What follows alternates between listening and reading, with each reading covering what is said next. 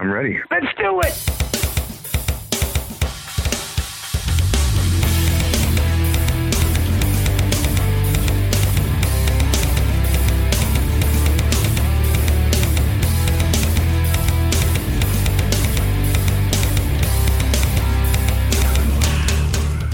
Welcome, one and all, to episode 279 of the Mars Attacks podcast. I'm your host, Victor.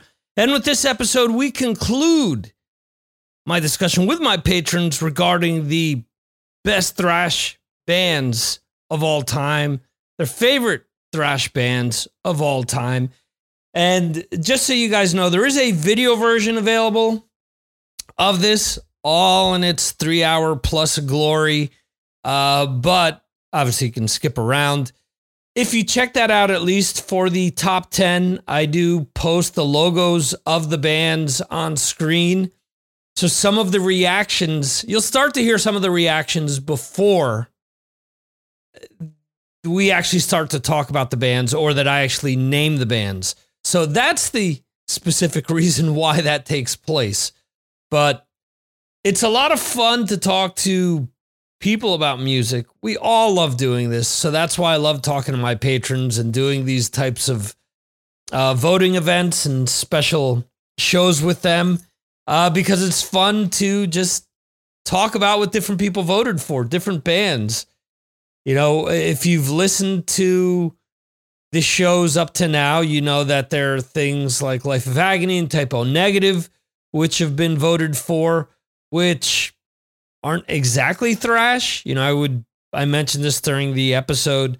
Uh, I think that Carnivore, which was Peter Steele's old band, was more thrash than Type O Negative was. Are there aspects of thrash in what Life of Agony does? Yeah, absolutely. Do I consider them a thrash band? No, and I absolutely love Life of Agony, but I wouldn't I wouldn't place them on a list on a thrash related li- list, that's for sure. But hey, look, people vote, and I appreciate that people take the time out to actually partake in this.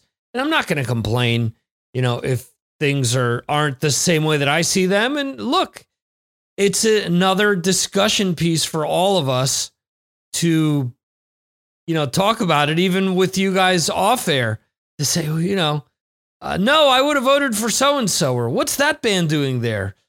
There's going to be a lot of discussion with that when it comes to the end of this episode because there are going to be a lot of arguments as to who ended up where, what band ended up on top. Um, yeah, you know, we, we they joke about it throughout the previous two episodes, but now we get down to the meat and the potatoes to figure out what people actually voted for.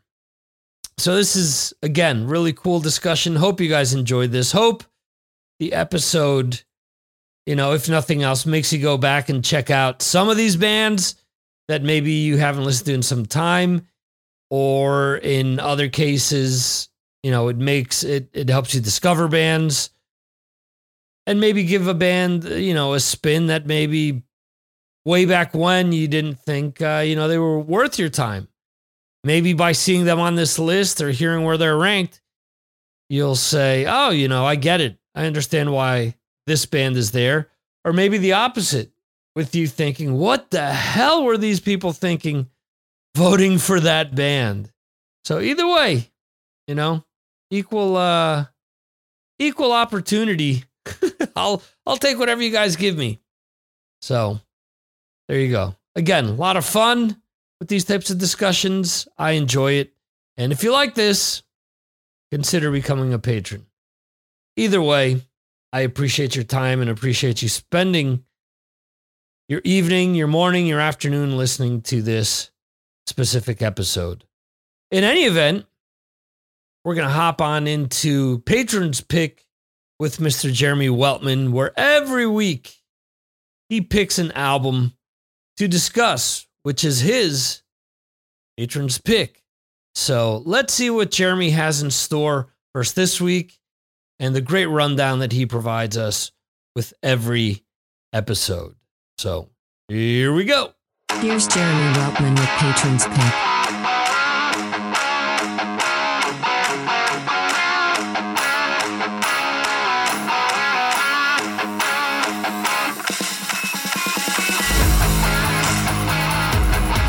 Greetings from the home of heavy metal, the United Kingdom, of course. This week there have been a lot of releases as usual, but I was looking through them initially thinking, am I going to struggle to pick a patron's pick? But no, as usual, there were so many to choose from and quite a few that I wanted to go through. Just a very quick mention before that for the new single from The Cult. I've heard it, it's out this week. In fact, it came out today. And if you want to hear what I think of it, I'll be talking to Victor about it on the Signals from Mars live show. That will be tonight if you're listening to this on Friday. Um, I think Victor's going to be starting that one at 11 p.m. and it will also be up on YouTube. So have a listen to that. As for the albums that have been released this week, firstly, there's a nice, quite a nice new release on Ripple Music. It's the self titled Righteous Fool album. It's um, very much a sort of sludgy, raw riff heavy rocker. It contains um, a couple of the Corrosion of Conformity members, and I suggest you check it out. It's a, it's a good album. Another one is uh, some really great old school Dio and Maiden style classic metal from a band called Iron Flame. Uh, their album is called Where Madness Dwells. It's on High Roller Records. Um, it's a band from Ohio. It's the brainchild of Andrew D'Cagna uh, and I believe it's their fourth album. Uh, and certainly, if you've been yearning for some 80s classic sort of maiden album, which they haven't been releasing lately, um, you'd be hard pressed to find anything uh, that matches uh, matches that ambition. So um, check it out for, for all Maiden fans. Um, there's also a high roller um, record, which is a sort of Sodom style act called Protector. Their album is called Excessive Outburst of Depravity. Uh, there's also some keyboard heavy rock from Lord Vigo and a new thrash record from Municipal Waste, which I quite enjoyed. Another one, uh, final one before I come to the actual patrons pick, there's the much anticipated album from the Greek band Celestone. It's called Rise and Fall. It's on the Rock of Angels records. Uh, this is their second album. Uh, we've had a few singles before to go on uh, to whet our appetites that Victor's been putting up in his Patreon group. Uh, the excellent Going Under, War We Can Win, and Time to Fall. There's certainly plenty of good hooks and powerful riffs on this album. Uh, the song Through My Veins is a good example of that. And there's some very well woven me- melodies as well as on the track To the Core. It's um, it's not all so easily accessible. Um, it's not the catchiest rock band at all, but that certainly makes it all the more intriguing, and it's very well worth your time listening to that. This week's patron's pick is a coincidence because later on, Victor will be interviewing Dan Lorenzo, and in fact, I have picked Patriarchs in Black with Reach for the Scars.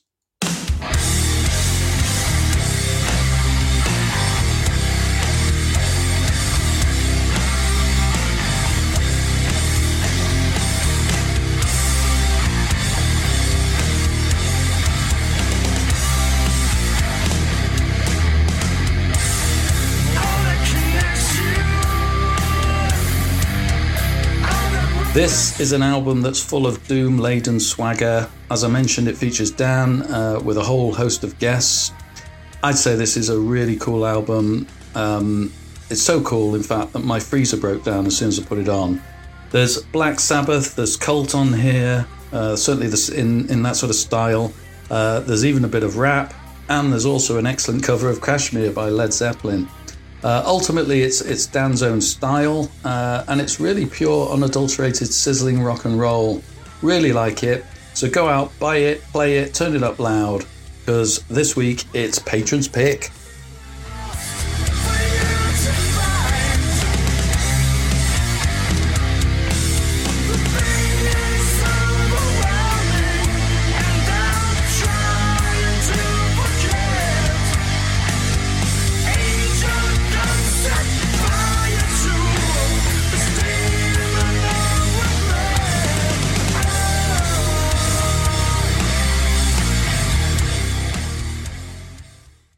Awesome.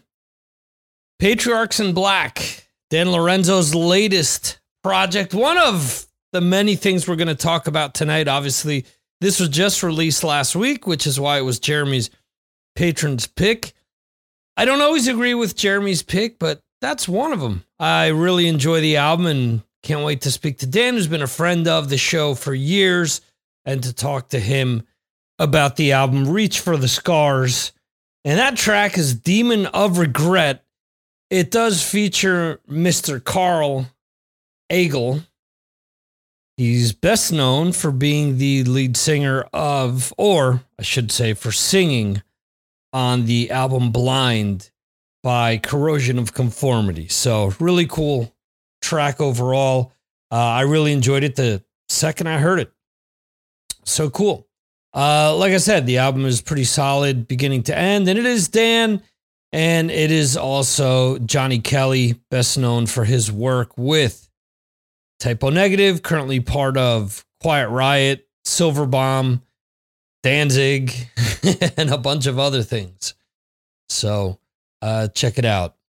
Uh, real quickly, I do want to send a shout out to all of my patrons, and uh, I do appreciate all of your support. Just want to run down the names real quickly here. Um, just remember that you can become a patron for as little as two bucks a month.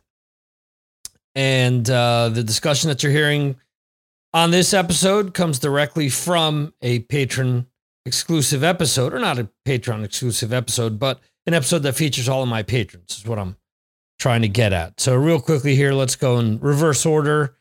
I want to thank Steve Saylor, Stephen Hoker, Mike Jones, Metal Dan, Jose in Connecticut, Johan up in Sweden, Jeremy Weltman, Mr. Patron's Pick. We have the newest patron, Gene Eugene DX up in Canada, Metal Dentist Gabriel, we have Ed the Shred Ferguson. We have Chris Vaglio. We have Brad Dahl, my brother Art, and we have Anthony Mackie in Ireland. Thank you, all of you guys. Excuse me. Thanks, all of you guys, for supporting the show. And uh, there are other ways that you can support the show, like using our Amazon links, since I am an Amazon affiliate. Uh, you can also do a PayPal donation, or there are others that prefer to do the whole buy me a pizza, buy me a coffee thing. And uh, just go to MarsAttacksRadio.com, go to support the site, and you'll find links to all of these various things, whether it's PayPal, buy me a pizza, Amazon, or Patreon. Share the show, share it with your friends, post about it on Facebook, on Twitter, Instagram, on social media outlets that you guys tend to use, and just let people know that the show is still alive and it is still going. All these years later, going to be 13 years. Actually, we're in July. What am I talking about? 13 years since I started podcasting. This specific show started up 13 years ago in September. So there is a 13th anniversary show 13th anniversary shirt, t shirt that you can order. Some of my patrons have picked this one up, and that is available if you do become a patron. Uh, it depends on what tier you want to select. But uh, among the things that you get is an exclusive podcast with behind the scenes stories and me discussing recent music news. Uh, there's the great discussion that we have between the patrons uh, right there on Patreon regarding various songs and things that are being uh, released. Uh, you have access to the Patreon or to the patron exclusive shows. Uh, also, you're able to come on the the pre-show, the first hour of the Signals from Mars live stream, album of the week video, uh, shout outs. Uh, you get to ask questions to the guests before anyone else is able to ask them in the chat or anything like that. The merch, which I mentioned. And overall, it's just a great experience for people that are music nerds like us that love hard rock and metal, and love just talking about all these different great subjects and bands and so on and so forth. So, uh, in any event, let's move on to part three of the thrash discussion with my patrons. Five through one. Enjoy.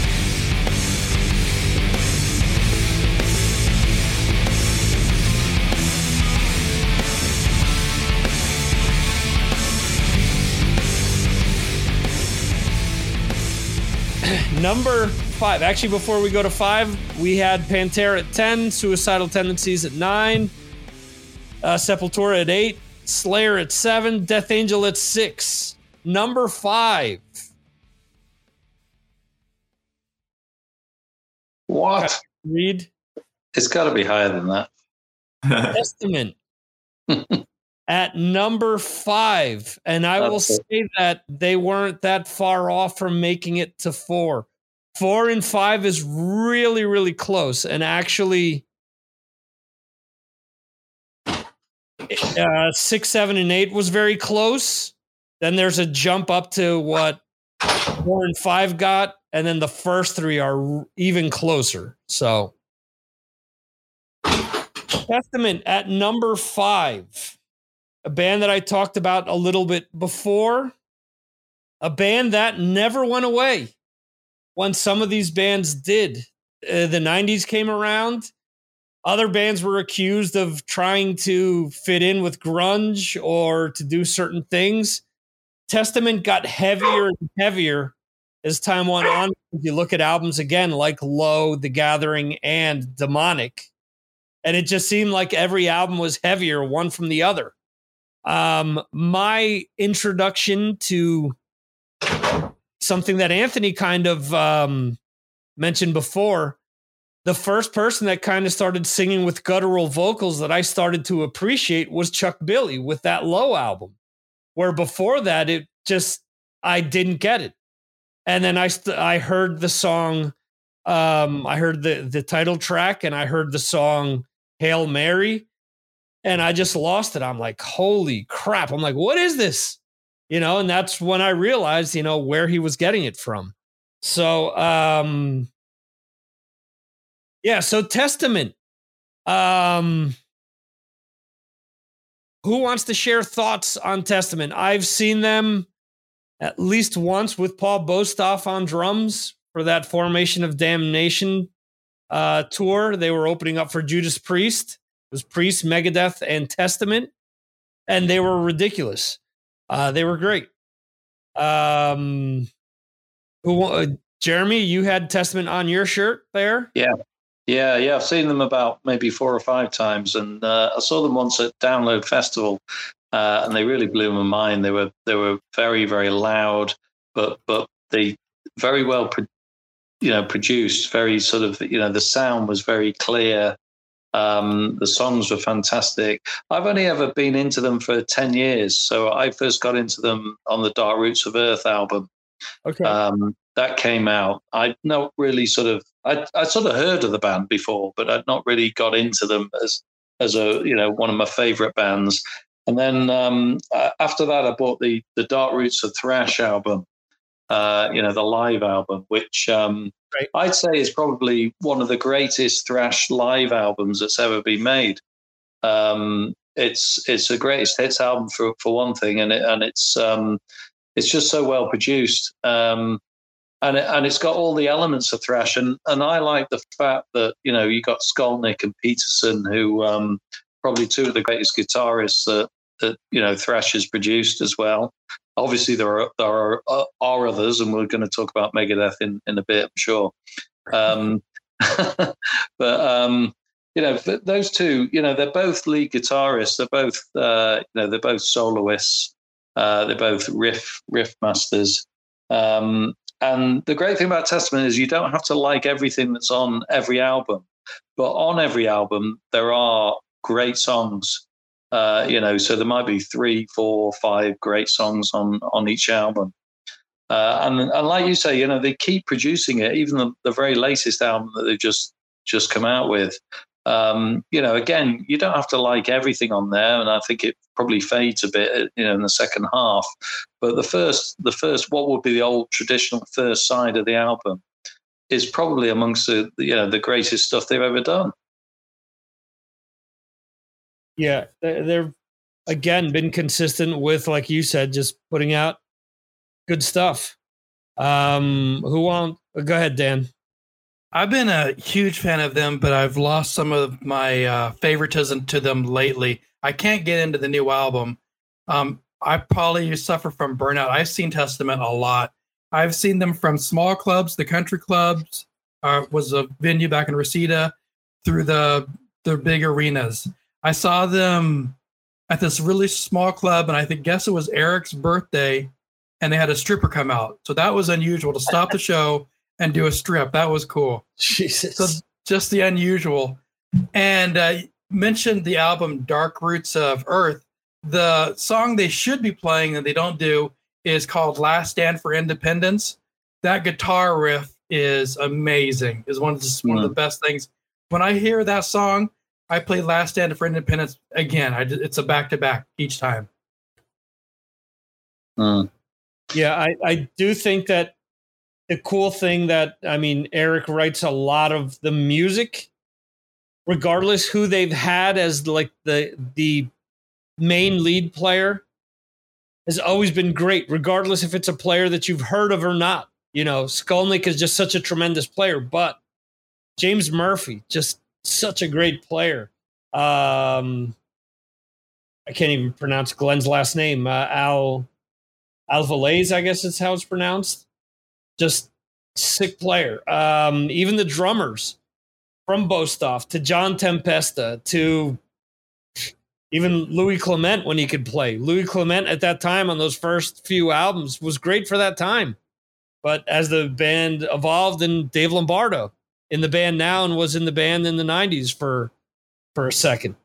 Jon Dette as well, who was also in Slayer. So Gene Hoglan, of course. I mean, just all great, great guys. So great players. Uh, anyone else want to mention anything about Testament? Yes. Go ahead, Johan. I uh, seen them many times, uh, and I am. This is a strange band. They have all the keys. They have all the. You know, they could be uh, a real big band, but it's like they choose not to. Because if they only could write uh, a catchy song, but they choose not to. Uh, that's how I feel. Uh, because they have a great singer and uh, the players are obviously great, but they choose not to write uh, catchy songs. So it's a strange band for me, and they play here a lot here in Sweden. They play. I have seen them many, many times, both at small clubs. First time I saw them were opening up for Iron Maiden in Stockholm at the Globe. Uh, so I don't know. I don't know what you guys think, but I think it's it's it's almost like they choose not to be great, if you know what I mean.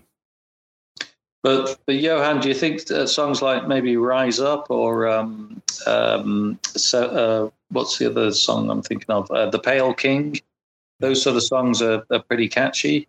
Yeah, but I mean catchy like for a a wider audience. Yeah, Yeah. I- Yeah, Yeah. like Electric Crown, it's almost uh, catchy, but I think they have they have it in them, but they choose not to be mainstream. I don't know, but that's how Yeah, I not, feel. Yeah, not in, not in a sort of Metallica kind of way. Yeah, Yeah. they're- yeah, very mainstream. Yeah, Mhm, mhm. Yeah.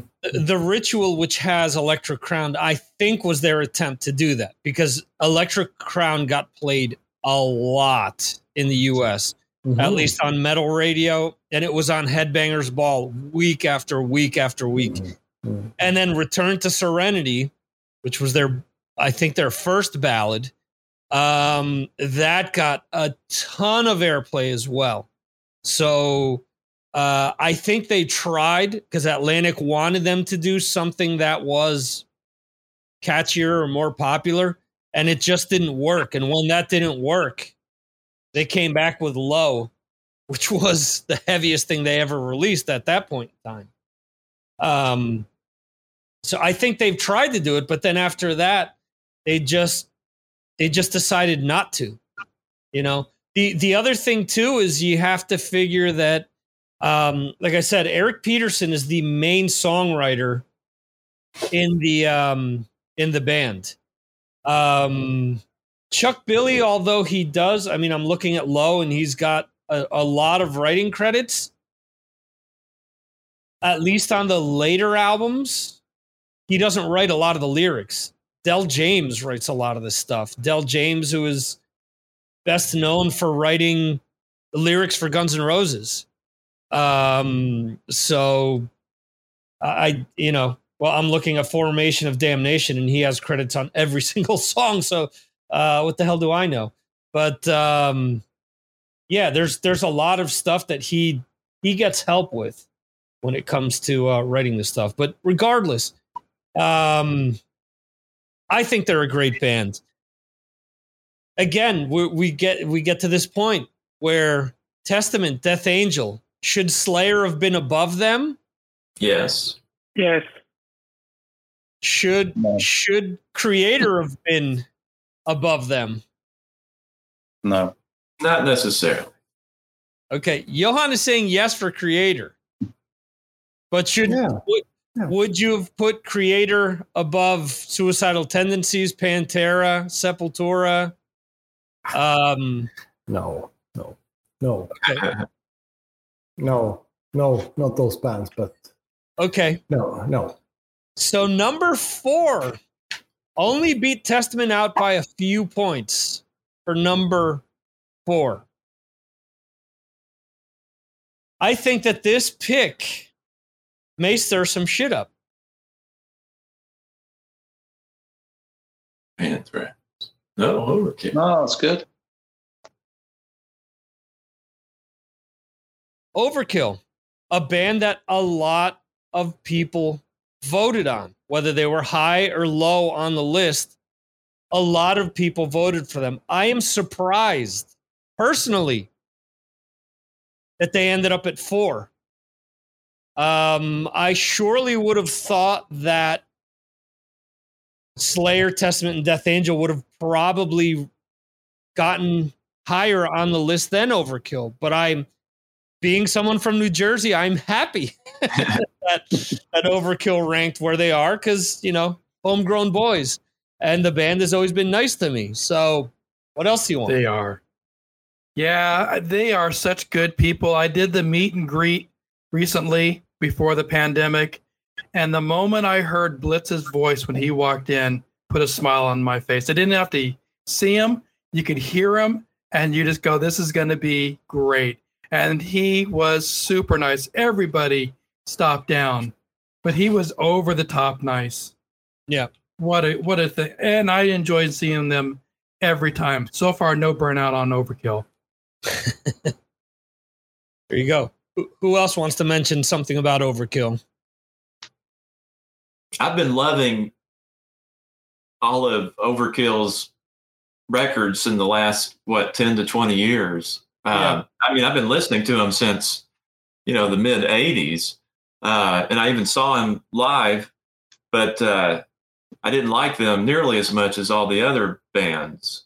But now I think they're right up there with all the other bands and putting out records that are uh, a lot of times heavier than the other Right. guys.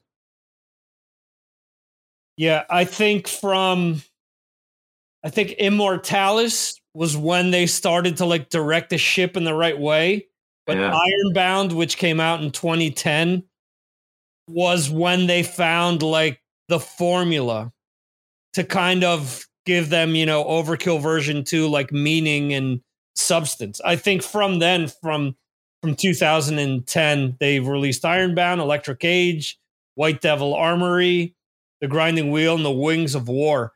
I think all of those albums have been strong to keep them in com- in the same conversation as a lot of these bands. And we've seen that uh, there have been combinations of tours where it has been, you know, Overkill Testament, Death Angel with Slayer or Anthrax, or, you know, it's almost like they've kind of popped these bands in and out where it shows their appeal and, and their importance and they can still go out and headline, you know, not arenas obviously, but they're still going out and doing, you know, theater tours where they're pulling in, you know, a thousand to two thousand people a night. Um, I think that says a lot to what they what they have been able to do with sort of right the ship per se um, for a lot of people. Um, any anyone else want to mention anything about Overkill? You could almost credit them too, like Exodus being one of the earliest bands to be demoing thrash metal songs. I mean, if you really want to get technical with it, they started up in 79, I believe, trying to yeah. find their way. They initially were maybe more of like a, a Kiss type band because there's there are pictures of them in white makeup and stuff like that where they were trying to do that stuff and they they covered Deuce on their one um, covers album. Uh, but I think that you know Motorhead was probably what Motorhead and early Priest is what really started to point them in the direction that they uh, went on. The band was called before they were called Overkill. They were called Tyrant because of the Judas Priest song. Hmm. So, um, so they were, you know, they covered Priest. They covered uh, obviously Motorhead and stuff like that. And uh, again, you know, they were a band that early on covered uh, Sonic Reducer from the um, the Dead Boys, which is a punk song. You know, so again, there's a lot of different things that they did early on where, like you're saying, you can kind of argue that, you know, maybe they had their their their their pulse on something. They had their finger on the pulse. I think they did. Yeah. Yeah, you know, they they weren't there yet. You know, they hadn't gotten discovered yet. And mm-hmm. they're definitely part of one of those early Megaforce bands that helped push that label to the notoriety that they that they ended up getting. So uh, cool that they ended up at number four. Number three, I will say that out of the top three, from three to two, there's a four point difference. From two to one, the number one band wins this list, this poll, by one point. Hmm. Who do you guys think is number three? Anthrax. Anthrax. No, it is. number three. Mm. They're my favorite thrash band. I've made that very apparent. And much like what you said about Slayer mm-hmm. uh, before, I've always loved Anthrax. But the 90s shit time period for me in my life and everything you know um, for various reasons early 2000s um, i know a lot of people do not there are a lot of people that do like the john bush era i personally prefer the bush era to the joey area era because of how the way that those lyrics spoke to me during that point in time in my life the emotional connection that I had um, with those songs, with those albums helping me out of shitty times, as mm. you were mentioning before, Ed. So, as much as I do really like the Joey era, the John Bush era is that much more important to me.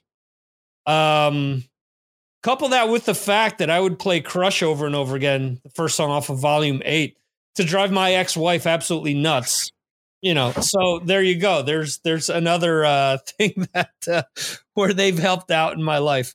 But uh anyway uh anthrax should they be at number three um ed you're nodding your head yes yeah they belong there that was my spreading the disease was my second thrash metal record ride the lightning being the first and uh, 1985, I was listening to that uh, constantly. Um, and I've been with them ever since. Among the Living's one of my favorite records of all time. And um, also, I really I like the John Bush years as well. I especially like that record they did when John Bush did some of the older Anthrax covers. Mhm. And I love that version of Keep It in the Family. Mhm. I think it's like uh, twice as heavy as the uh, original one. But uh, yeah, I'm, I'm still enjoying the record. I'm really hoping for a good thrash metal record from them after the pandemic, you know? Let's let's hope. They supposedly had two albums worth of material Mhm. uh, for For All Kings. There was a lot that was left behind that they were talking about releasing like another album like two years later, which never ended up coming out. Um, And I've said this before. I can remember having lived during that time that the sound of heavy metal, especially some of the heavier forms of metal, began to change after Among the Living came out. The way they produced that record, you know, we were already hearing the the heavy, juggy sound of guitars in uh, like Metallica songs, but the way they did Among the Living kind of took that to a whole nother level. right. And I remember in the years following that, it seemed like everything kind of started to sound like that, all the way up until you mentioned earlier Pantera, and then after Pantera, you heard that happen all over again. Mhm. Uh, post their records coming out. Yeah, that that's interesting too because I do think that spreading is very important with that as well. Like it was Mhm. almost like Among the Living Be, but Yeah. didn't quite have this the same production. Didn't have you know there was the songs are good, but they're missing something.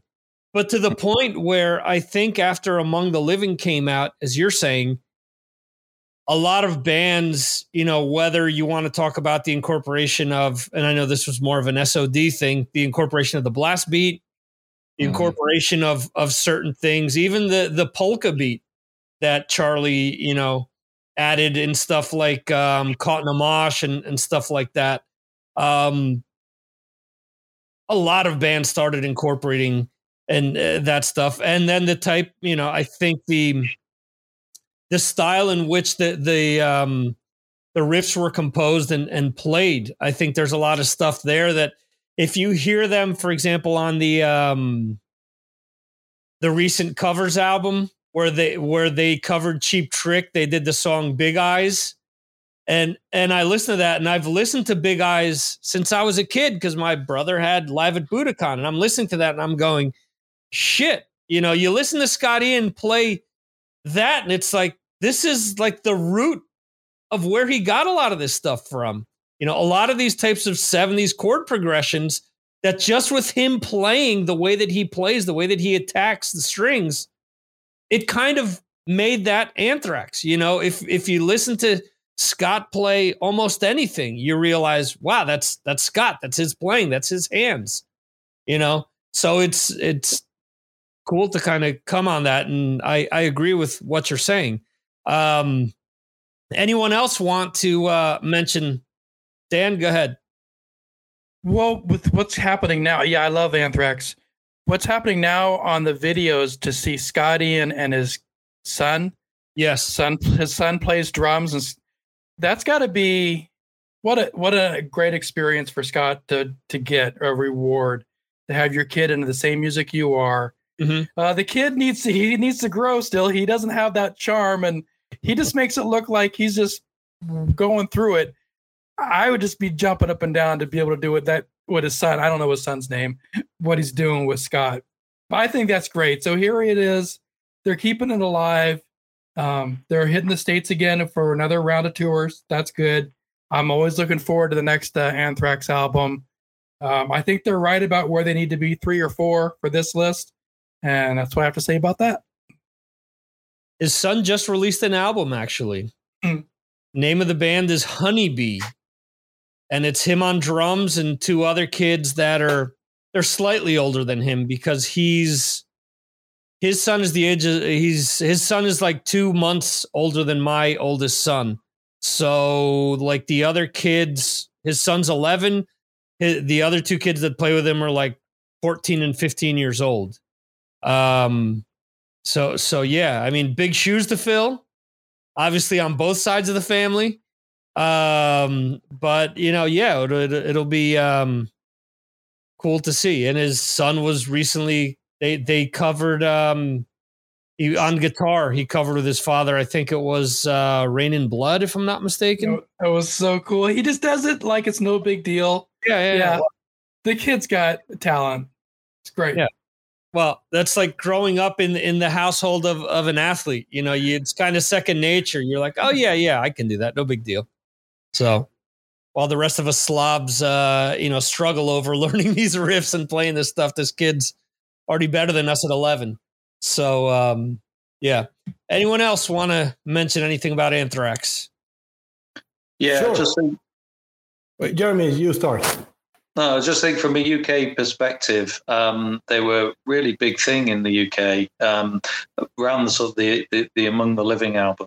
Um, they suddenly took off, and I think at the time they were probably the, the biggest thrash metal band at, at that particular moment. You know, bigger than Metallica even. Um, And I remember a lot of people being into them. I per- personally wasn't into them at the time, but now I've listened to to that album and a few of the others uh, since. Um, you know, I, I'd rate them very highly. Um, they certainly have a, you know, they made a massive contribution to that particular genre of, of music. Um, and um, you know, the, the, there's a lot of great songs amongst amongst their, you know, their output. Um, I don't know if um, Anthony thinks the same. You know, in in Ireland, do you think they were they were a big thing at the time? They were big, yeah. They paid paid a lot of attention to this part of the world, and you know we had them opening for Metallica here on the Master of Puppets tour, and then like a year later they were back uh, on their own, headlining themselves with Among the Living. So, and they were really like these weren't big gigs at the time, so they weren't super popular until they had a bit of a hiccup when they came back here with uh, State Euphoria, and they had to. I've mentioned this before. They walked off stage, and they've had a bit of a tricky relationship with Ireland since. Hmm. But uh, I don't know, like Anthrax are one of those bands. Like they're really good. Love them. I've been listening to them since Fistful of Metal. Um, but they they're like Kiss in that the lore of Anthrax, you could talk about them forever, Mhm. and you could bitch about them forever, and they but the the decisions they've made, whether they're good or bad, over the years. So there's a lot to talk about with Anthrax, but Yeah. musically, sure, they're they deserve to be where they are. You know, couldn't be anywhere else really. well, maybe maybe number four. And before we leave that conversation, I also think that Dan Spitz is one of the more unique guitar players in that genre. Nobody plays like that guy. And I kind of miss his playing. that, is that why uh, you think he taught Dime how to play all the solos that he played on uh, Stomp 432? That's right. Yeah. John Bush got a good chuckle out of that. Johan, you were going to say something. Go ahead. Yeah, just quickly, I I, uh, I bought the album uh, Among the Living, and uh, I have uh, really liked them since then. Uh, followed them uh, through the years. Saw them the first time on the Persistence of Time. They were opening up for Maiden in Gothenburg. Um, I liked the Jan Bush records as well. Uh, yeah, great band uh, the best uh, in this genre. Absolutely. Still like, uh, still love them. Actually, uh, what a great band. Hmm. Cool. So um, we're down to two. Real quickly here, let me just uh, recap the 10 up to now. We had Pantera, Suicidal Tendencies, Sepultura, Slayer, Death Angel, Testament, Overkill at four, Anthrax at number three. At number two, We all know who the top two are. It's just which ones in in which order. That is correct. The majority of everyone has said who they think is number one, but voted number two, losing out number one by one vote. Yay. Metallica, Controversial. two. Johan is laughing about it. It was That's your fault, Johan. I think. all week. All I know, I know. because he wrote specifically saying, similar to what he said earlier, that no one needs to talk about certain Metallica albums anymore, and he didn't want to vote for them. Mhm. And all week, as I'm seeing the voting take place, I'm thinking, is Johan at the end of the day going to say, I should have voted for Metallica? They would have been number one.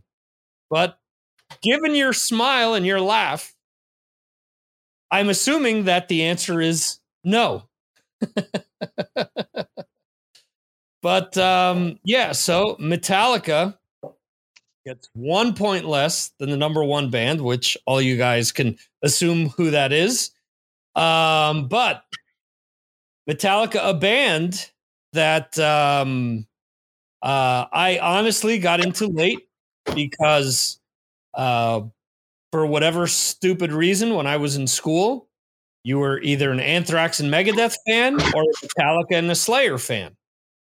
And um, because I loved both uh, Anthrax and Megadeth, I couldn't be part of that other club. So I was let dumb high school uh, mentality uh, get into my head and not and not check Metallica out. And lo and behold, uh, I used to record um, a show that Eddie Trunk would appear on just so that I could have all these songs from different groups that they were playing. Little did I know that I had been listening to Fade to Black for years No. without even knowing it was Metallica. And then all of a sudden, a guy named Ian O'Malley, who was in uh, New York at WNEW, had a metal show called The Metal Shop or something like that. I forget. Mm-hmm. He premiered this song called Harvester of Sorrow. And that was the first single off of And Justice for All. And I was like, uh, maybe this Metallica band isn't that bad after all. But one came out, the video for one came out, and I have never liked the song one ever. There's just something about it that I've never liked it. And then it got played to death. I was like, yeah, no, I'm not wrong about not liking this band. And I remember coming back from Spain. Um, and my friend says to me, All right, I want you to listen to something. And I'm not going to tell you who the band is because I don't want you to have this preconceived notion about you not liking or not liking the band. I want you to hear these two songs. The first song was Through the Never, and the second song was Of Wolf and Man, both off of the Black album. And I was like, what the hell is this? I've, I, you know, these riffs are ridiculously good. I'm like, what band is this? He was like, this is Metallica. There's no fucking way this is Metallica. This can't be the same band that put out one, you know? Um, so I, he, he sat me down. He said, listen, this summer I bought the entire Metallica catalog. We swore them off, but I want you to listen to it because we were wrong all these years. And I started listening to it and I said, I'm an asshole. You know, why why didn't I get into this band any sooner than, than I did? But I mean, this is what dumb young kids do. Um so yeah, so uh since then I've considered myself a big fan of the band. I've probably been more lenient towards the band because I wasn't into them with those first four albums when they came out. Um, but I do realize the how important those albums are.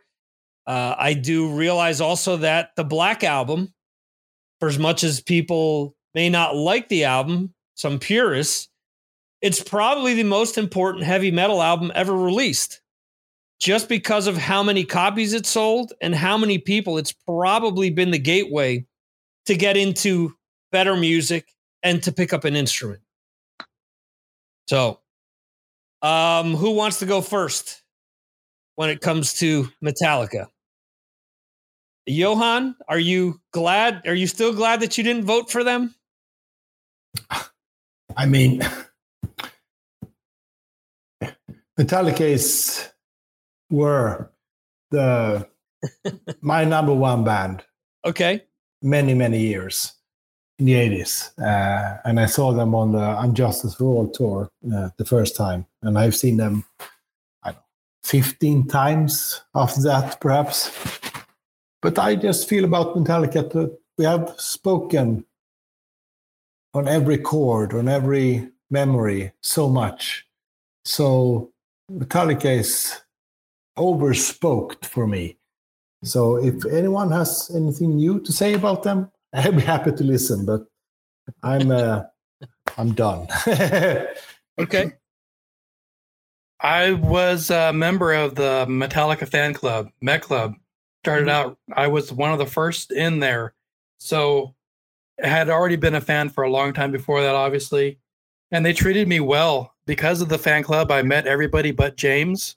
I got invited to intimate gigs that some people didn't. Uh, a San Diego Comic Con thing that was in a small theater because of the fan club. Uh, I've been up front and front row from more Metallica shows than I thought I'd ever be.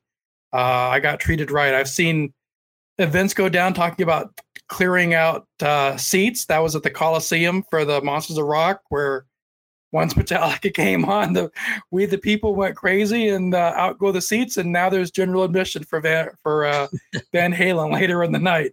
Uh, the seat throwing event at Long Beach Arena, where the kids went crazy and tore the seats off and were throwing them at the at the band, and Metallica had to pay for the damage to the club, and they didn't care. It was it was a great ride, but uh, they're starting to fade. In, in in mine, I agree with Johan yet they're still filling arenas. So they're they're doing what they want to do, but I think it's time to release a new album. I think it's time to hit back into the arenas to do new songs and uh, do a proper tour and uh, come back around again. That's what I have to say. They're they're technically playing here tonight, 40 minutes away from me. Um actually with uh Weezer, Anthony.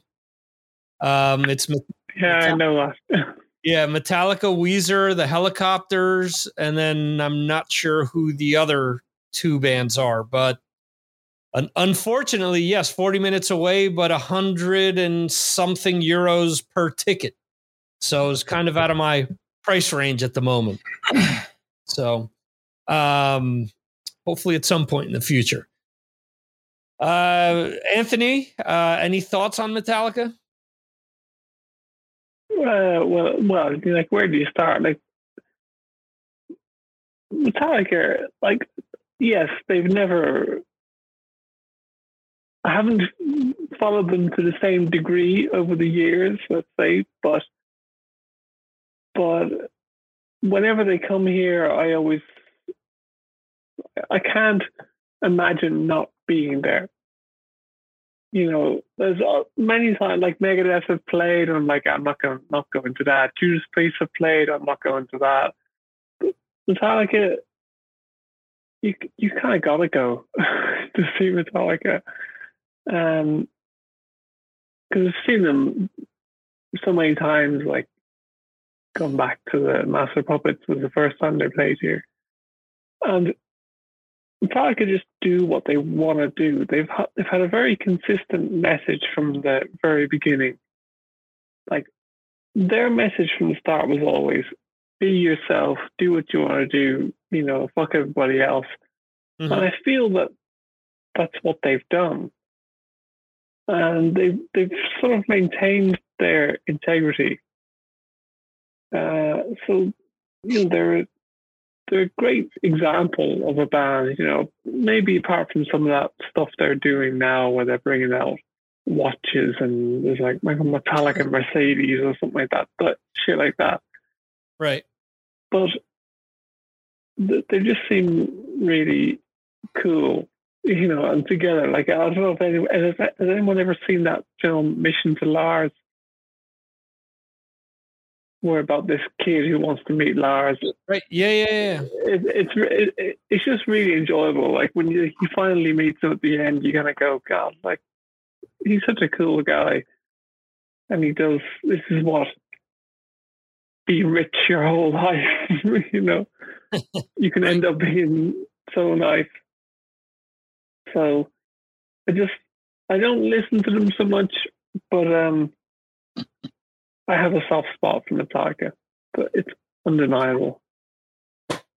Yeah, Metal Dan, they haven't released a Metallica candle or Metallica lipstick or eyeshadow that I'm aware of. Actually, they did, but they sued so that they wouldn't use their name because they didn't want it to um, confuse fans because they hadn't given them permission.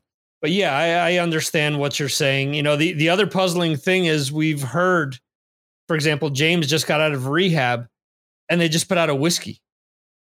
Mm-hmm. I've got it right here. but I mean, it's That's good stuff. I, I enjoy that. Yeah, it's good. But I mean, my my question there, if you you have a lead singer that struggled with alcohol his entire life, is putting out your own label alcohol the the the right thing to do? I mean, that just to me that's kind of perplexing. Um, There it is. Ah, wow. Uh, and then I've got another one. They did a rye whiskey with the Willett Distillery, which is better than this one. oh well, They they charge a good amount for it. It's fifty dollars, sixty dollars US for that stuff, but it, it's tasty. Right, yeah. And you if you were to buy two of these from this release, you know, the two boxes together Mm-hmm. would create this image that's going around the sign. Ah. If I bought another one, I could put them side by side to see the whole image, but I didn't get that. All I need now is that Motorhead whiskey. Oh, Anybody sees that, you need to get it and save it for me. I, I want it too. They they release stuff, but and then the band you're going to talk about next, their beer is really good too. You're going to get Ah. Oh the ACDC beer, yeah, I've I've No, tried. the, the Megadeth beer. Um, Anthony, were you at the show where Metallica um, kind of got booed for not playing whiskey in a jar? Uh, no. Well, where was that? Th- that was at, I believe it was at Slane Castle, Oh, they did Uh, pay Biscuit a Jar there. right? But uh, the they played it once, but the time before that they didn't because I have uh, one of the bootlegs where they actually said we're going to play the song because last time you guys kind of oh, booed was, playing. was that the time that they did all of Master Puppets or they did all of Black Album or something like that? There was one time they played here. I was on holiday at the time, so Mhm. it could have been at, at that gig. Yeah, possibly. I saw them here in Spain when they did all of Black Album. Um, so that was at this point, it was what five, six years ago, not mistaken. Um, Yeah, I think there's, there's only one Irish Metallica gig that I've missed. Well, or or actually two if you count Belfast. I didn't go to that. okay. Um, Death, Death Magnetic should have gone to that actually. Gotcha. Uh, Jeremy, uh, your thoughts on Metallica? Yeah. Um, well, what you've been sort of pointing to really is the fact that they're they're actually a brand, not a band. Um, And so, you know, if you think about it, there's only a few mega bands out there. There's Kiss, there's ACDC, Iron Maiden, and these these bands are, are not just bands; they're brands. And the reason why they're like that is obviously they've got great marketing departments and they've got great managers and all that sort of stuff. But they've got great songs and great albums. And the reason why Metallica are such a mega, mega band is because they produce the best songs amongst, you know, the other great bands. Um, and I would suggest that Metallica have probably three, maybe four albums that are better than any other thrash band's albums. Um, that's my opinion, and obviously you'll dis- you know some of you guys are going to disagree with that, and that's fine.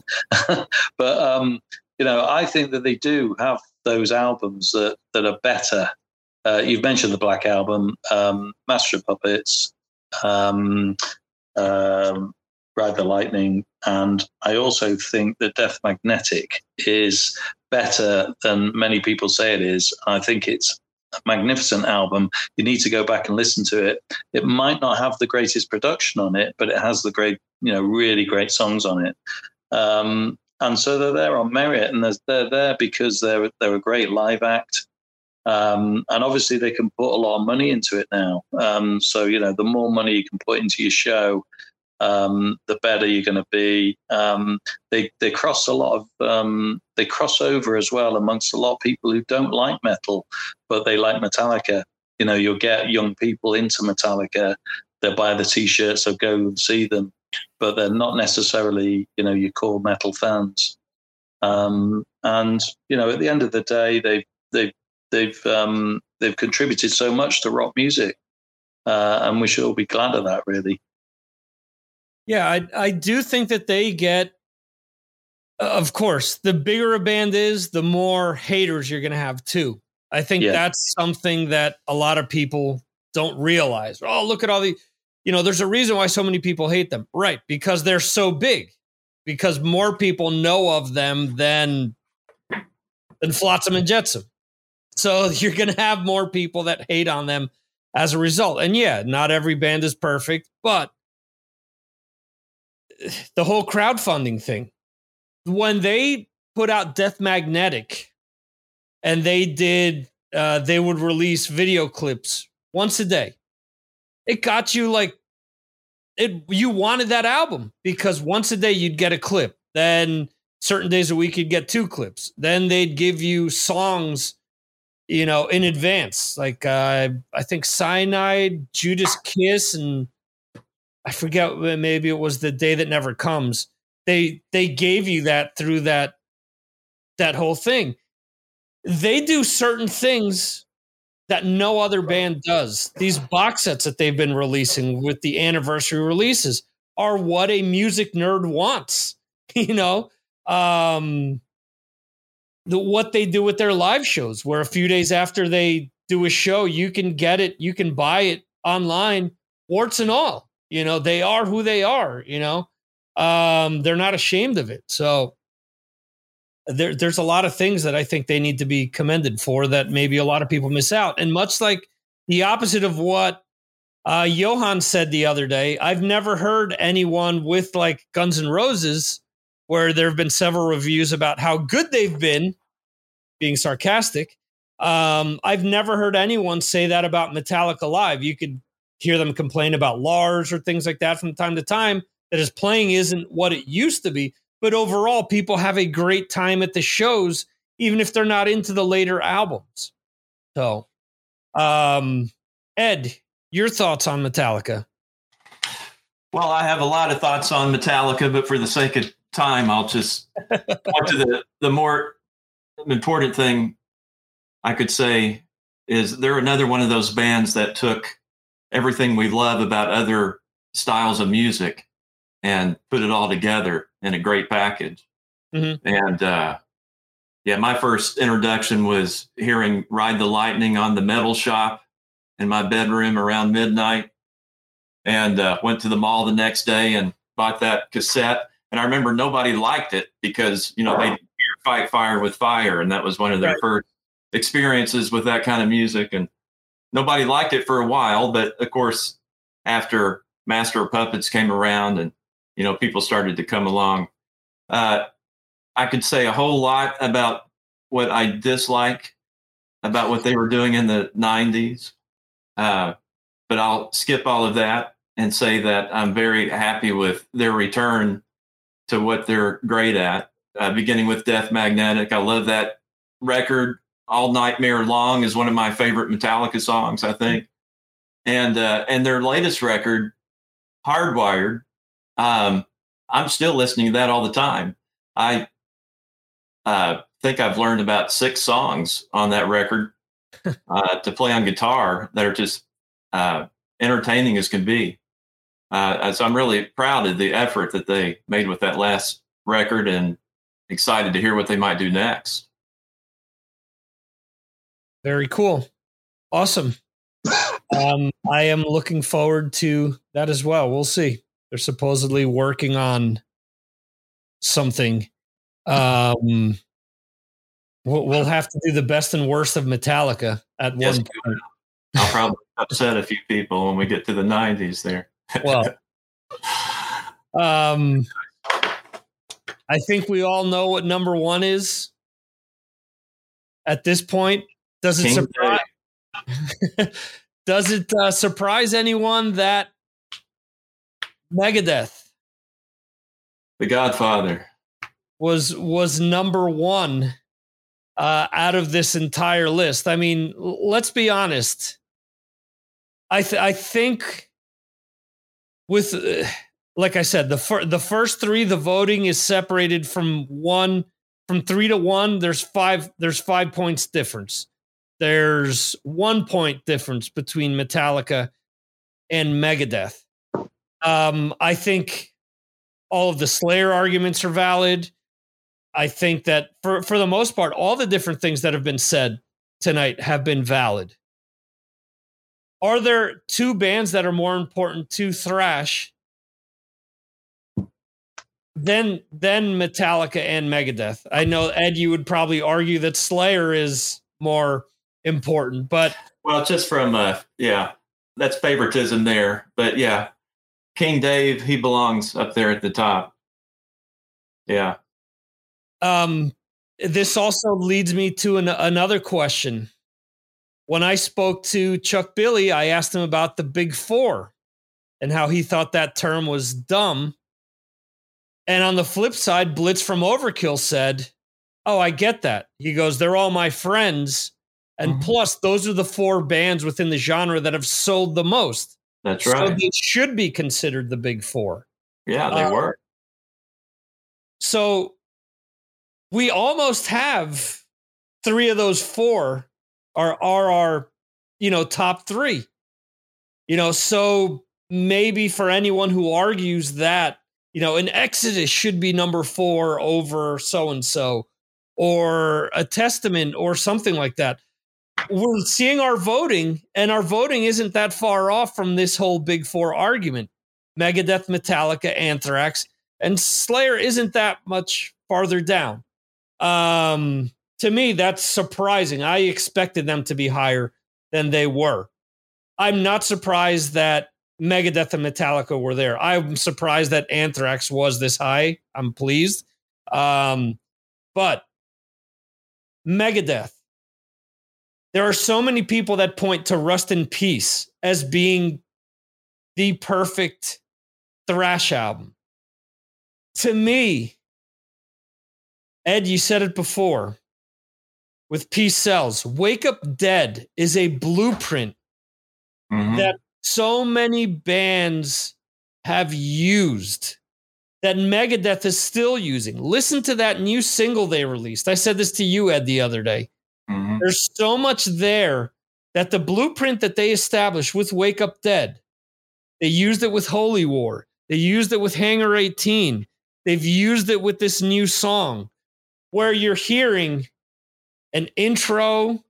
You're almost hearing three songs within one composition.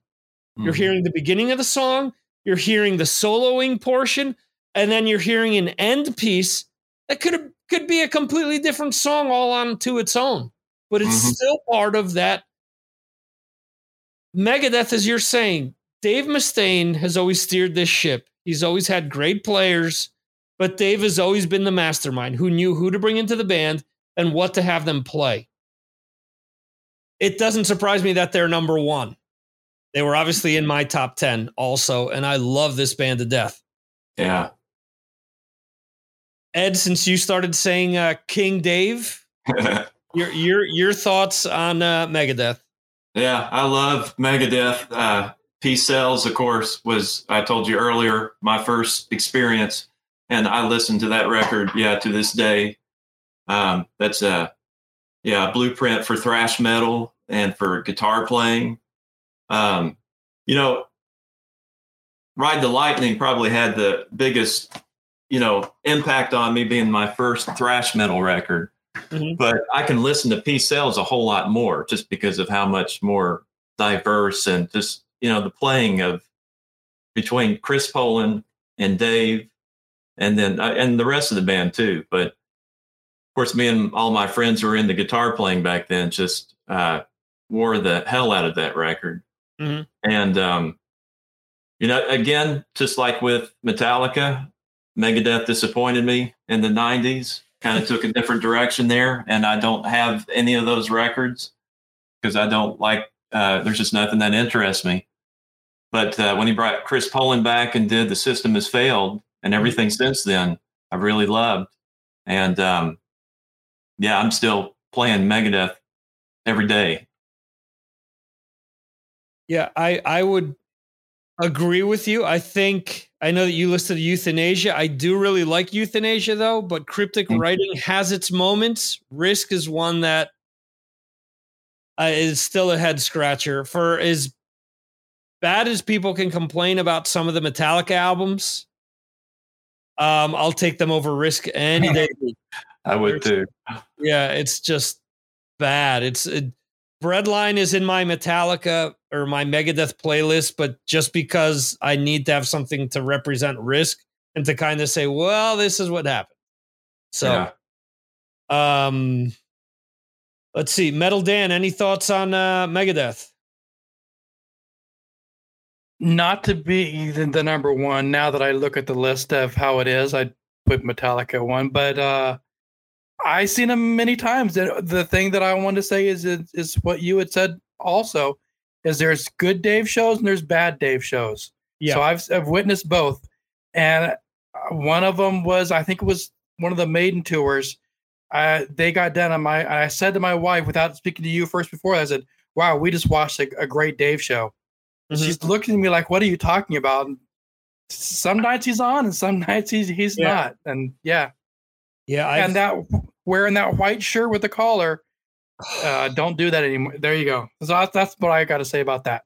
fucking kills me. Why? And uh, now it's not so bad because Dirk and Kiko kind of wear what they want. But man, for when he got back together after the system has failed, they look like a bunch of fucking waiters on stage. I don't get it. You're a fucking metal band. I mean, one of the things, the allure of Megadeth to me was the look, the t shirts, the I don't give a fuck, this is who I am, you know, type of a deal, similar to the Metallica mentality. You start to see him in in the in in the white dress shirt, the black uh pleated pants and and dress shoes. And I'm like, fuck's he doing? The songs are great, but this look is killing me. You know, you should be taking my order up on stage. There should instead of being chairs, there should be high tables to, to take my order. So, uh, Johan, anything to say about Mega? Uh, yeah, Megadeth. yeah, um, I know. I, um, it's great band. Uh, love all records from P Cells up until uh, Countdown. Um, saw them many times uh, during that period of time. Uh, one of the best bands, absolutely. Um, I don't know many things have been said about those records. My favorite record is So Far, So Good, So What? Nice. Yeah. What do you think about that? Yeah, that's also Mark Strigl's favorite, I believe. So um, uh, there are a lot of people that that like that album. There's a lot of cool stuff on there. The the one that is always a head scratcher to me, and not because there aren't good songs on it, but I have friends that oh everything after killing is my business is no good. I'm like, well, as much as I appreciate killing is my business, to me, Peace Sells is a different level. He was playing, you know, yes, they they they they started with killing is my business, but they they were finally on course with with Peace Sells and those string of albums, like you said, up until Countdown. I know a lot of people don't look back fondly on Countdown because it was after Rust in Peace, but I think that's a phenomenal album as well. There's a lot of really good things. Not everything can be Rust in Peace. And if you look at everything that he's done even up to that point, every album was a little different. So I'm glad that he didn't try doing Rust in Peace Part Two. You know, and people are still asking him to do that. But um another album that I think is really overlooked that um that I really enjoy is United Abominations. I think that album from beginning to end, there isn't a, a weak track on there. Maybe the weakest track is probably the uh the the uh Le uh, redo with uh, Cristina from Lacuna Coil. I mean, it's not bad, but it's one of these things where did we really need to have you know a, a an updated version of this song because everything else on that album is killer. Like you look at the track listing and it's like, wait a second, like every single one of these songs is good. I'm I'm not going to say again that it competes or compares with Peace Sells or Rust in Peace, but for what it's worth, it's probably, in my opinion, probably my favorite album that he's put out since, you know, he kind of threw everything back together again. So, And when you compare alcohols, the Megadeth beer is way better than the Metallica beer. That Metallica beer was awful, but the but the Metallica whiskey is awesome. we'll have them stick to whiskeys then. Was it whiskey or is it or is it a bourbon? Because that's a huge argument over here. That, that that whiskey is Scottish and bourbon is from the U.S. So yeah, this is whiskey. okay. It's a blend and whatever. Yeah, a Tout le Monde or whatever they call that uh, Meta- Megadeth beer is is really good. Little dry at the end, but good. Uh, Jeremy, your thoughts on Yeah. Megadeth? Yeah, well, I'm probably going to annoy you all a little bit because I've got two little bugbears about Megadeth, and they were a little bit lower down my list, even though they were they were in the top ten, but they were they were lower down. So the problems that I've got is that I don't like Dave's singing. I just don't like it. Um, and the second thing is that I don't like a lot of the production on the albums either. To me, it's uh, you know I like a lot of sort of full on production, and they don't have it on those albums. So those are two little bugbears I've got about Megadeth. Um, what I would say though is that Dave is an absolute genius on a guitar, and um, if I listen to you know my favorite song is probably Holy Wars. Um, and I just think the riff on there is is out of the out of this world. I mean, it's it's unbelievable. Uh, you know, you just turn that up, play that loud, and for me, that's all I need to play on Megadeth. You know, I could just play that time and time again. Uh, I've got other favorite songs sort of dotted around the various albums, but I'm not I'm not a massive fan of the band, and I don't know what it is. I just don't get them like you guys do. Um, there are other thrash bands that I get. Um, I think that there are some um, songs that they do that that aren't catchy enough. I think that goes back to what sort of Johan was saying earlier. You know, when a band doesn't make sort of stuff that you know you, is catchy enough, and I, I just think that some of it is a little bit too. Um, too over the top, you know. It, sort of, it, it's it's Dave extending what he does because he's such a genius, um, and it doesn't really make a great song for me. Um, so I'm, you know, I sorry to be put a bit of a downer on it, but I, you know, they're not my favorite band. Um, but I do, uh, you know, I do understand why you like them. Yeah, I, I think that he has tried that uh, because I think an album like Super Collider was his attempt at make putting out like a 70s rock album. Yeah, And Yeah. it really pissed a lot of people off because of how musical they are, you know. Um, I do think some of those albums in the 90s are like that. Youthanasia has a has that with a few songs. Um cryptic writing as well. And I mean find the song Crush 'Em. Crush 'Em is them trying to get a radio hit. I mean it, That song is embarrassing. oh my god um it that was that was i don't know. This is one of these things what came first the chicken or the egg? For a time there uh, that was the theme song of uh, a really popular wrestler named goldberg. Mhm. and i don't know if they had them write the lyrics for goldberg because the lyrics are very like the the first line is into the arena into the something or other so it's all like combat type thing. It's like a uh, the whole thing behind it is like getting into a ring or, or fighting or whatever.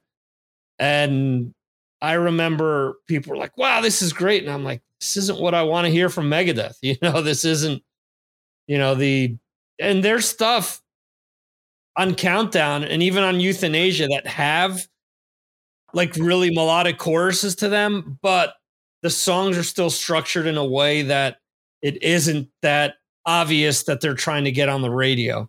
And and I get it. I mean, if you look at in hindsight, he was probably trying to keep Marty Friedman from leaving the band, which is what eventually happened.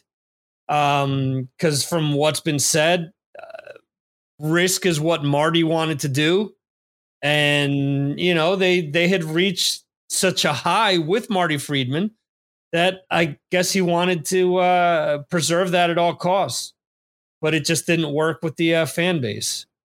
So um, I think most of the bands that we have on this list are legendary.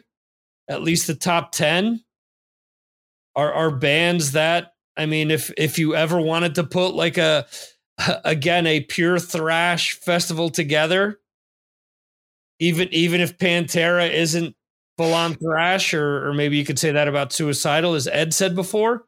But if you had a festival with those 10 bands, you wouldn't be that disappointed, I, I don't think. No.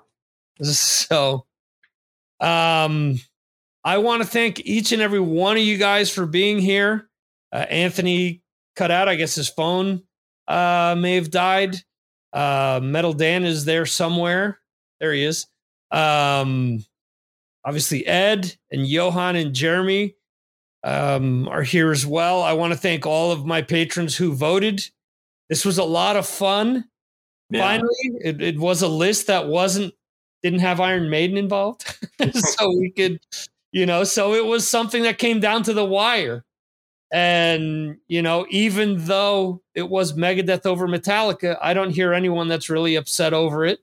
Jeremy has a slightly different opinion, but even still, you I think you appreciate yeah. that, you know the way things shaked out. So um yeah this was this was this was a lot a lot of fun and i look forward to having our next uh patreon discussion. The two hour slayer episode the two hours later. episode there you go yeah i'm ready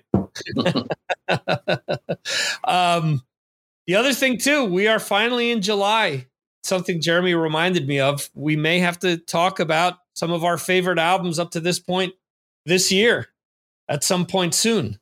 So um, if not, we we I'm just I'm just planting that seed. So if nothing else, we talk about it on Patreon and maybe we'll get an episode out of it somehow. But uh, anyway, thank you all of you guys for being here, being here this late for some of us and being here this long for all of you guys, three hours plus. Uh, it has been an absolute thrill and a pleasure. Um, any parting words before we wrap things up here, folks? Enjoyed it, guys. Awesome.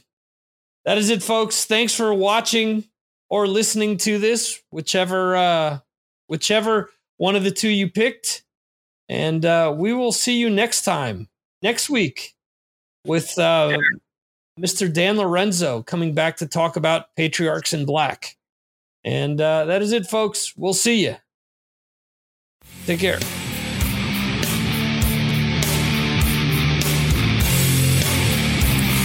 For listening to the Mars Attacks podcast. This concludes our show.